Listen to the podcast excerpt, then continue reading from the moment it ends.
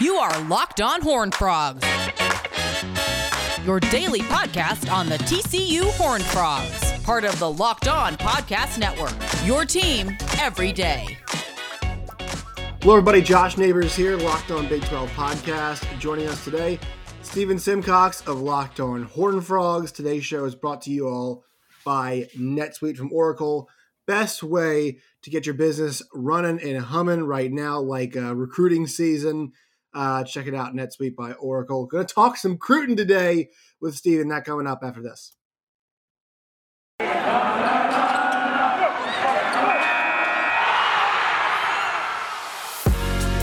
You are Locked On Big 12, your daily podcast on the Big 12 Conference, part of the Locked On Podcast Network. Your team every day.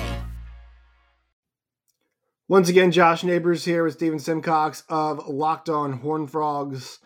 Uh, Stephen, recruiting day, well, signing day, the old one used to be a big deal. Now we've got two of them with the early signing period.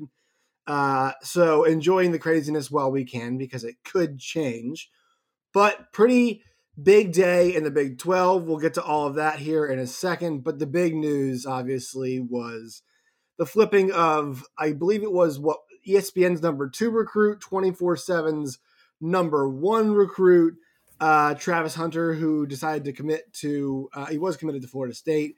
By all accounts, had a lot of input, or not input, but a lot of effect on recruiting some of Florida State's class. And then Deion Sanders is able to flip him and get him to go to Jackson State. So um, Deion Sanders had said he had something big coming. This was it. And uh, the internet kind of broke once, at least college football Twitter broke once that happened.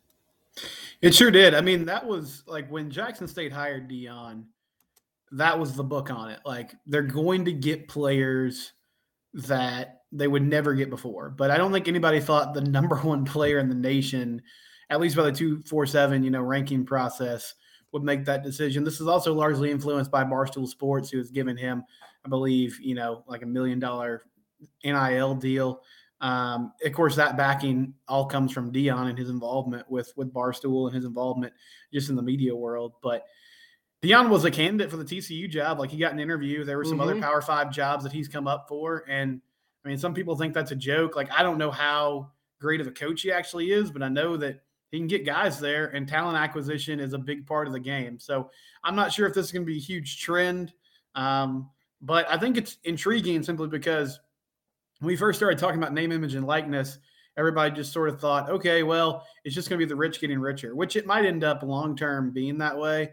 In Texas A&M, they had a great day. I know they're not like they're not a small school, but they're also not necessarily the first blue blood you think of in the SEC. They found a way to kind of leverage this um, with all their oil money into you know getting some mm-hmm. some kids that they normally wouldn't. So maybe there's some parity that comes from this. I, I'm curious to see what he does um, how much of a spotlight he gets there at Jackson State. Like I know you can be seen and found anywhere now, but as a corner, I just wonder like how often people are going to tune in to watch him play. It's almost it would almost be better if he was like a QB, you know. But good for right, him right. getting a payday, and good for uh, Deion and Jackson State for securing someone who's going to um, possibly get some more talented players there and really change the culture there.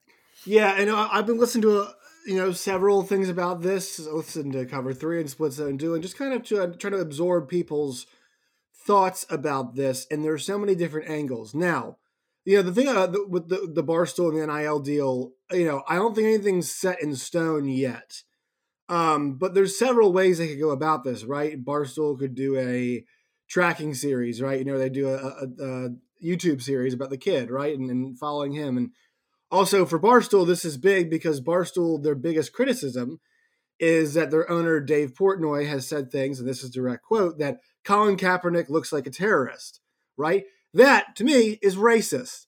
You know it's not racist, or at least publicly makes you not look racist, is, you know, helping Deion Sanders secure the biggest recruit in HBCU football history that is you know it's and, and i'm not trying to knock barstool for doing it like this is an important moment this is a big moment for hbcu football um i have doubts about it being recreatable at other places right i don't think you know i don't think hue jackson i forgot what job he took but I don't think Hue Jackson's going to start pulling people in. And Eddie George has been at Tennessee State for a little bit now. and We haven't seen that happen. Um, Deion might be a special case, right? I think deion with his, you know, being Deion Sanders, um, and also, you know, kind of the spotlight he's got. I mean, you watch sports programming on any given day, and you're likely to see a Deion Sanders commercial, whether it be, you know, um, Allstate. I forgot he's involved in, I think, sh- he's got shaving cream one too.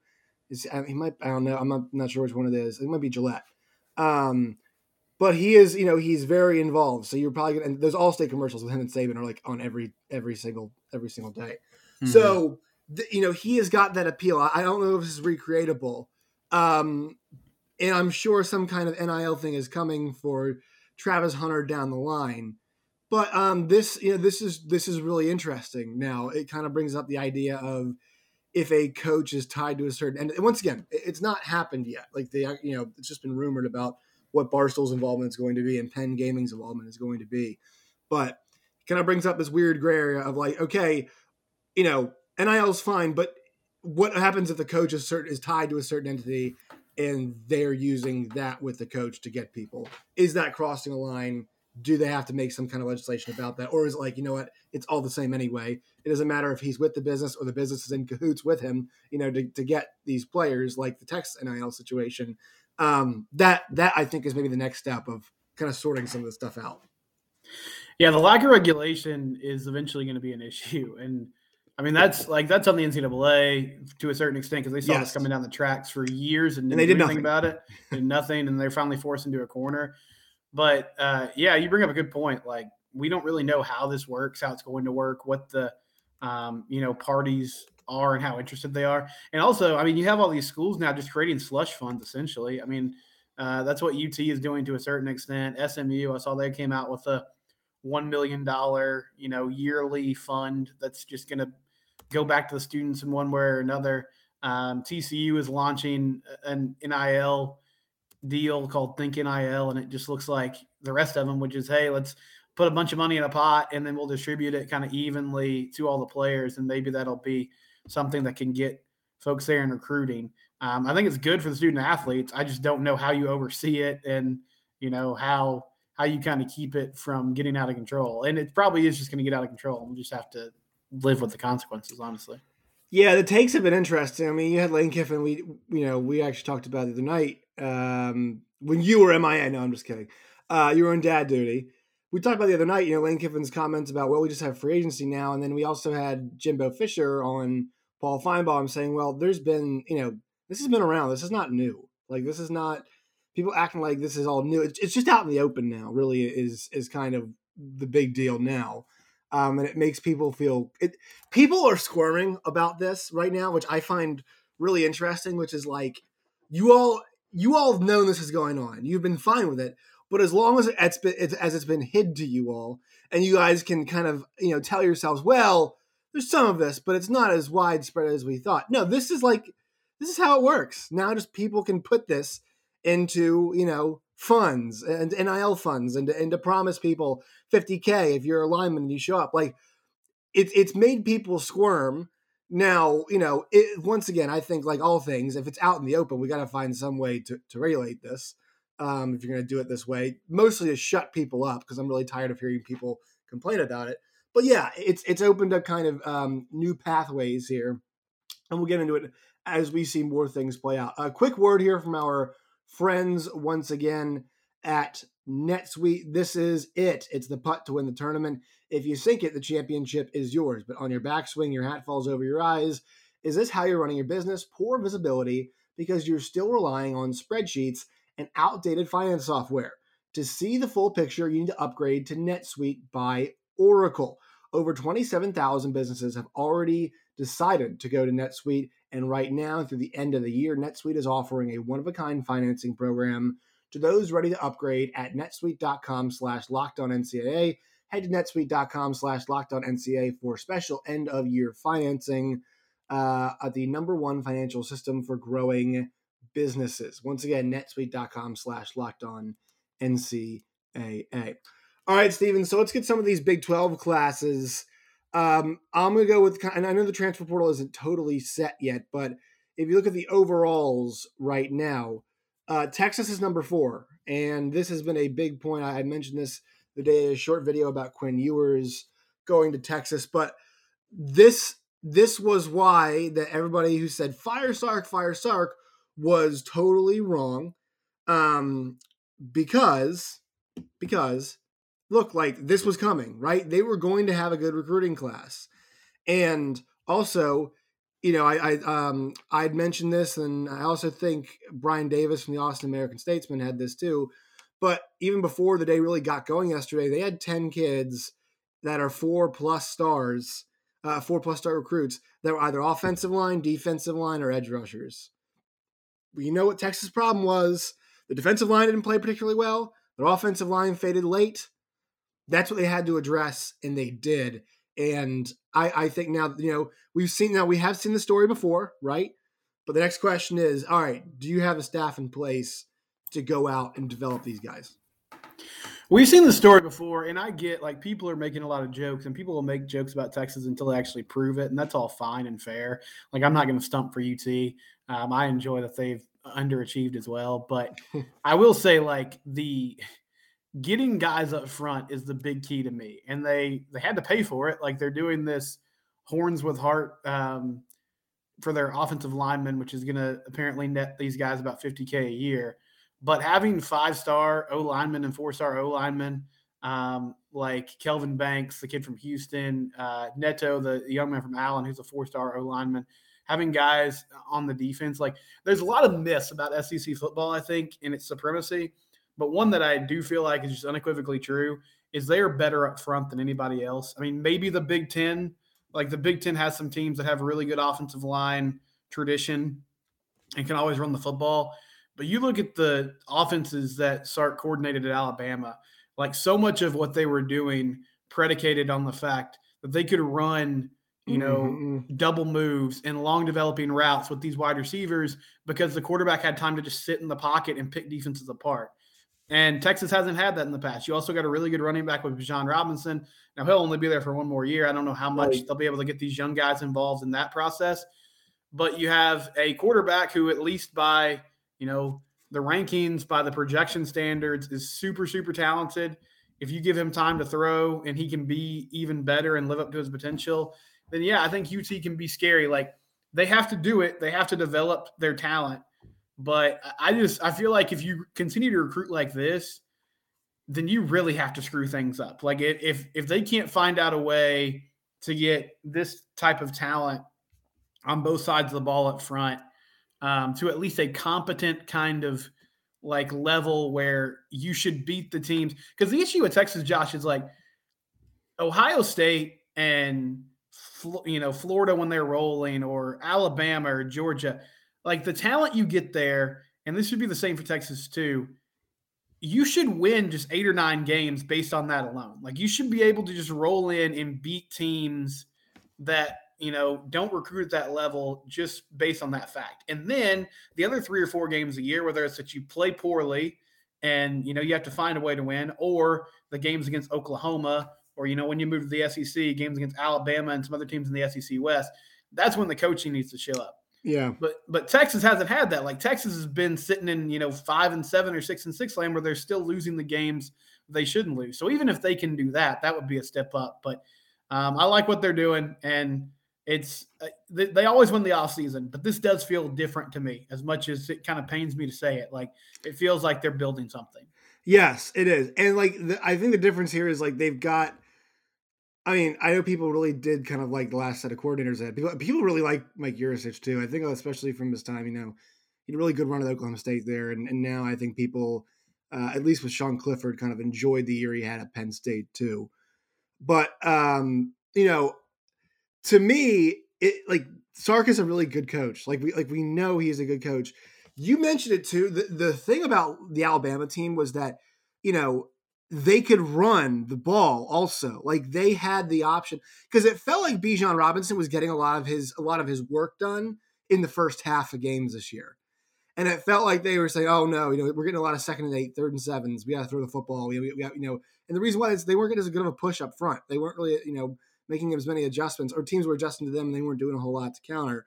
And now I think when you continue to build on this personnel, like this is what this is what Sark was talking about when he said we might have 30 some new guys in this year.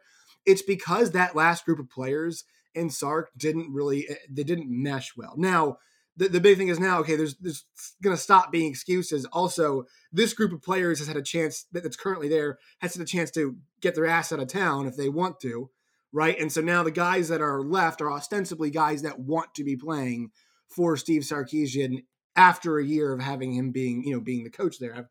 A year of having them being coached by him. So those are the interesting factors when it comes to Steve, Steve Sarkisian and kind of how this thing looks moving forward. I, I think you're right on all of that. The, the lines are where they have to win. And yeah, you're right. The difference between eight, nine wins and 10 and 11 is coaching, right? You got to coach yourself up to win that, that extra next set of games. Um, I want to ask you about uh, just, you know, some of these other more towards the top classes. Brent Venables does a great job of salvaging that Oklahoma class. I think the big question for them is Caleb Williams, right? Does Caleb Williams end up staying or does he go?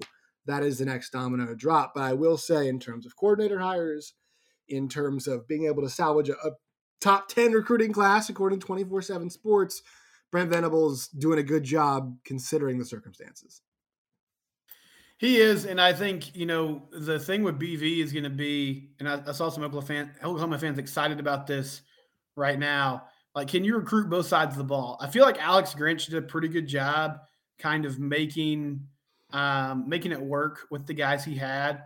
But okay, like we know at OU under Lincoln Riley, they could get wide receivers, right? Like they were going to get four and five star wide receivers. They were going to get good quarterbacks one way or the other, whether it be through the high school recruiting or through the transfer portal now can you start getting defensive linemen, linebackers who can, you know, run the field, make things happen.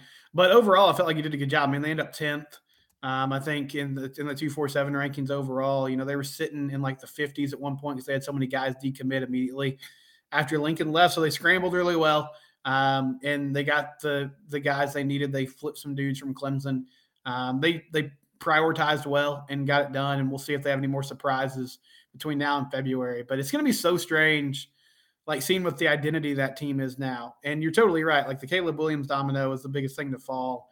Can they get him to stick around? But I mean, is OU immediately going to be? Are they going to slow things down some? Like Jeff Lebby's the OC, so you would think not. But what what does this team look like um, when the fall rolls around? That'll be the intriguing thing to me. Is kind of if they're more physical, if they're more hard nosed, or if we see more of the um, elite skill talents they've thrown out there in the past.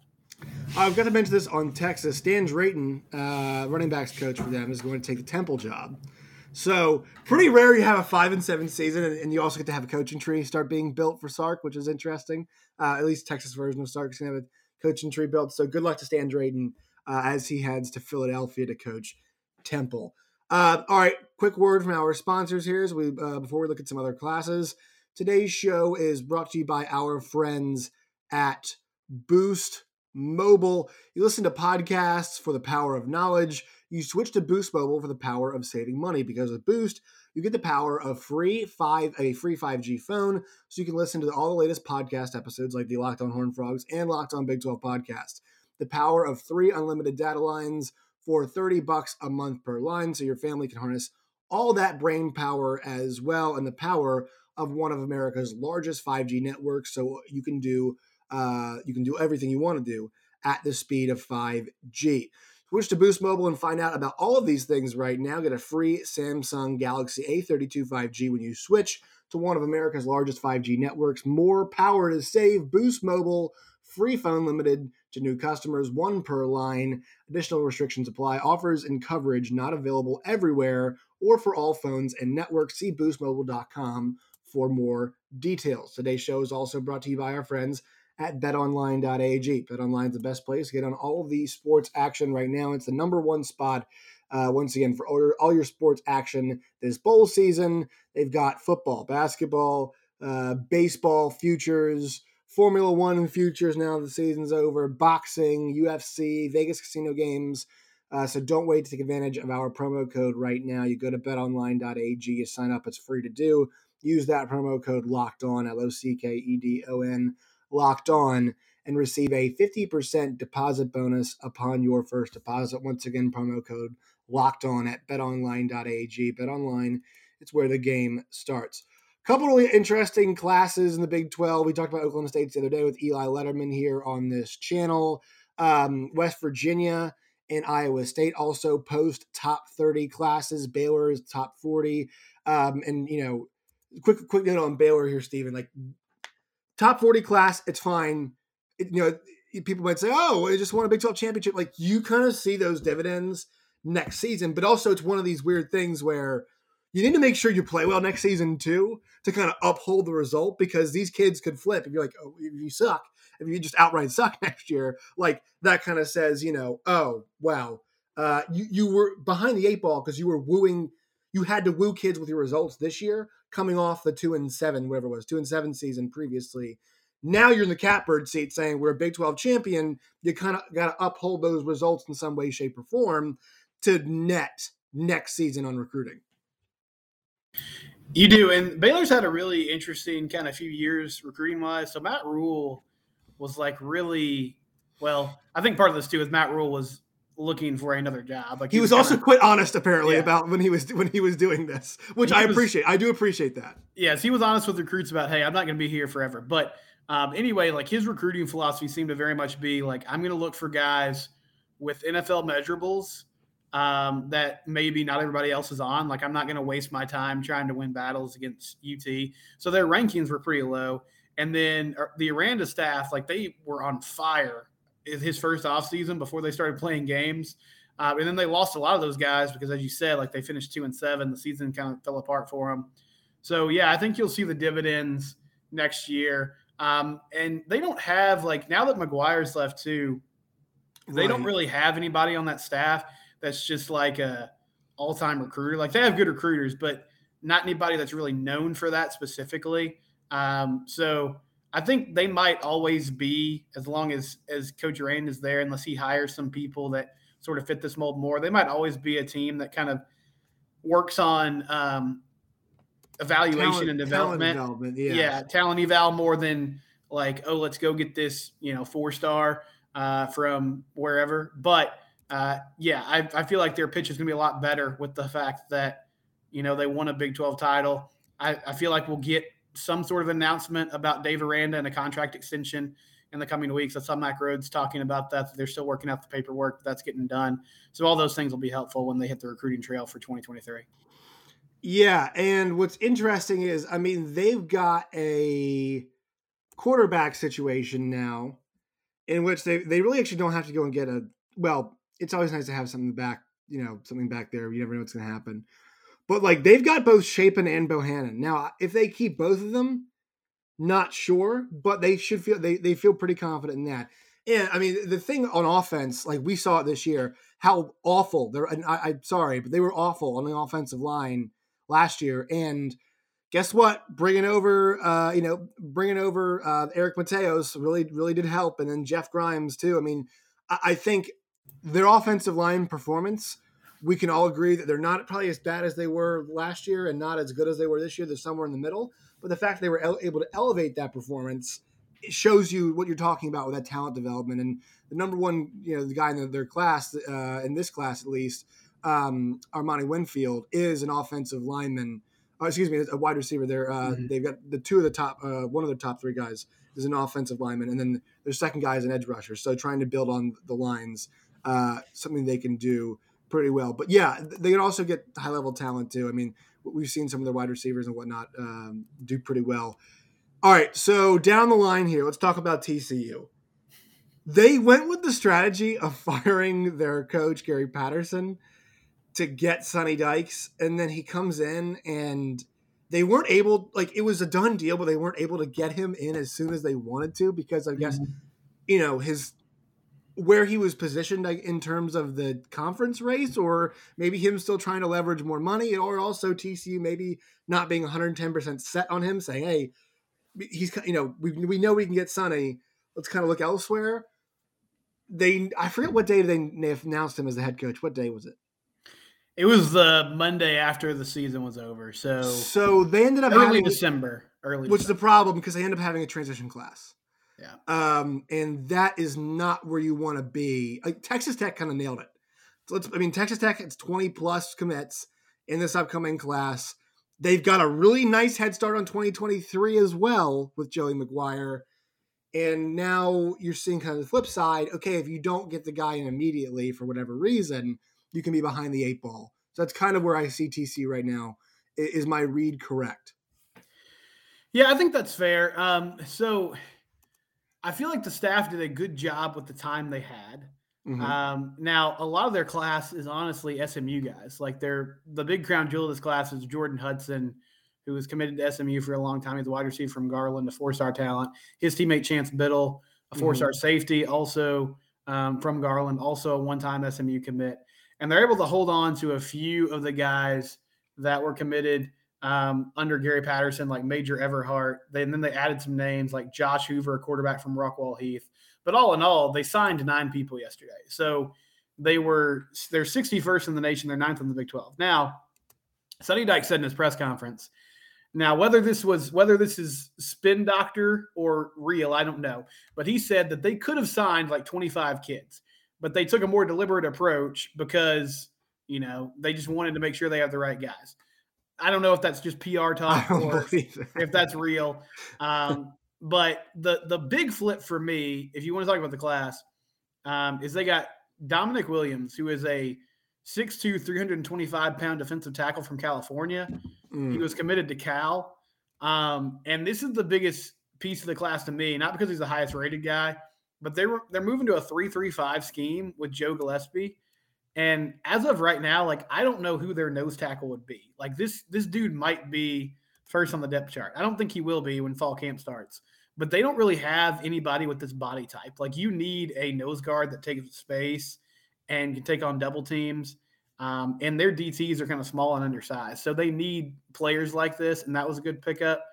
Um, Sonny Dykes also said yesterday that they're looking to take in 20 transfers.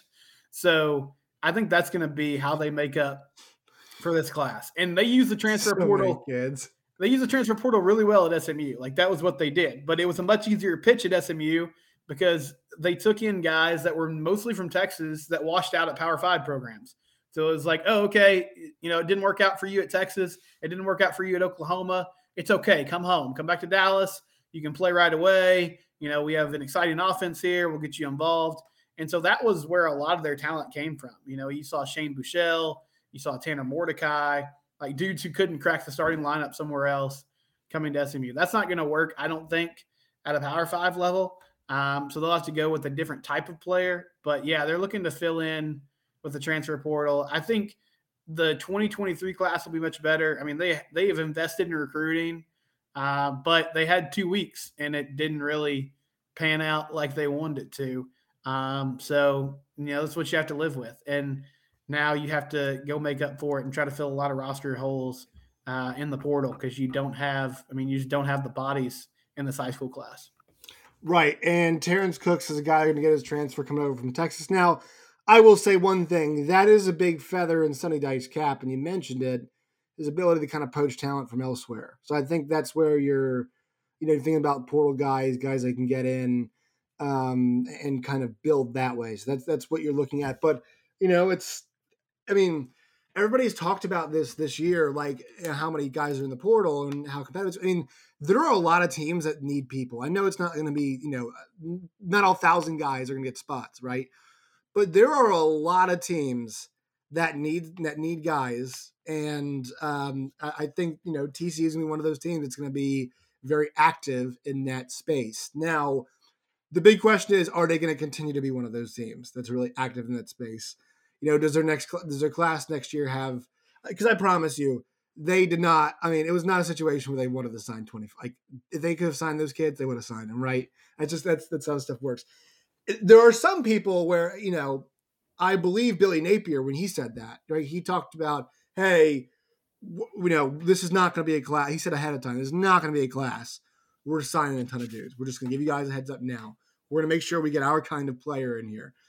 Did Sonny make any kind of claim like that before, ahead of time, or anything like that? No, not necessarily. the The funny thing about Sonny and his staff is so, like Rashaad Samples, their running backs coach and assistant head coach. Like he is a recruiter. That is what he does. Like that's why he's he's 26 years old, I believe. And the reason hmm. he's risen in the ranks so quickly is because he is a great recruiter. Um, and then they brought in Bryan Carrington, who was on the Texas staff when Tom Herman was there, and his job's recruiting. So they're investing in this. Uh, and that was sort of their reputation at SMU. But like if you look at SMU's classes for at the you know the high school level, like who they brought in, it, the numbers weren't fantastic. Now you're somewhat limited at SMU, but they really became a transfer portal school. So I don't know mm-hmm. how they kind of shift that at TCU. Um, but no, I mean he said, you know, he just said recruiting was all about relationships. That's basically all he said. He didn't come out with this statement until yesterday that they could have gone and gotten 20 guys, which I guess they could have, right? Like they could have just signed a bunch of high school kids from the Dallas Fort Worth Metroplex, um, but they claim they're more deliberate about it. And I also think that some some dudes just simply didn't flip on them. Like they lost some they lost some kids that were committed under Gary Patterson that I, I feel like they thought were pretty solid, um, that either left for Texas Tech or you know in Caden McConnell's case, an offensive lineman, he left for Minnesota. Like they just lost some battles um, that they thought they were probably going to win, and then you end up with a smaller class. Yeah, that, that is how that happens. Um, anything else, Stephen, from yesterday that just kind of caught your eye? A whole lot of kids picking up hats, you know, throwing the wrong hats aside. Okay, so I don't know a lot about the story. I need to look more into it, but um, I saw Stadium was doing like a interview. They interviewed a lot of prospects yesterday, and were having guys make decisions. And one kid got up there and did an interview and then told everybody that he wasn't making a decision until February. And apparently I, it the deal was sponsored by Takis. So he just held up a bag of like Takis hot fries. And like that was his that was his It was it was it was the it was the press conference to let him know that he's gonna have another press conference. Yeah, I like it. I mean, so yeah, recruiting like I okay, I know it's really important and I pay attention to TC recruiting closely because part of my job. Um, but man, I just like top five lists and top ten lists. I can't. I can't. They're kids, man. They're kids. Like it's it's just so much. And here's the thing. It's like, look. To all, I always mention this. I said it before the episode the other day with with with Eli Letterman. I said, look, all you fans out there, all right, these are kids. This is their moment in the sun. Once it's over, this is they are now another player, right? They are now 14 yeah. or 84 or 51. That's who they are. This is their moment to be special, to be courted they will not always get the decision right. They they might not always pick the right place. So if a kid goes to where it doesn't play, you should not be on Twitter being like, "Yo, 17 year olds not playing." You know, you should have come. Like, don't do that. Like, just let these kids have their day. It's gonna be okay. like we yeah. obsess over this kind of stuff. It is important. It is a future of your program, but ultimately, a lot of this does come to and for for a majority of schools. Ultimately, what this comes down to is how good is your coach at evaluating talent and then coaching them up. So for most of us, that's how it works. And if you're a fan of one of those schools where it's not how it works and it's about that top tier top tier guys, all right, don't you know don't be angry a guy went somewhere didn't pick your school. It's not personal. Um, you know everybody, it's fine. It'll be okay. All right, Stephen, where can people find you and your work? I'm at Simcox Stephen on Twitter. The show is at Locked On TCU. Um, I tried to put out some fun facts yesterday about the commits when they committed.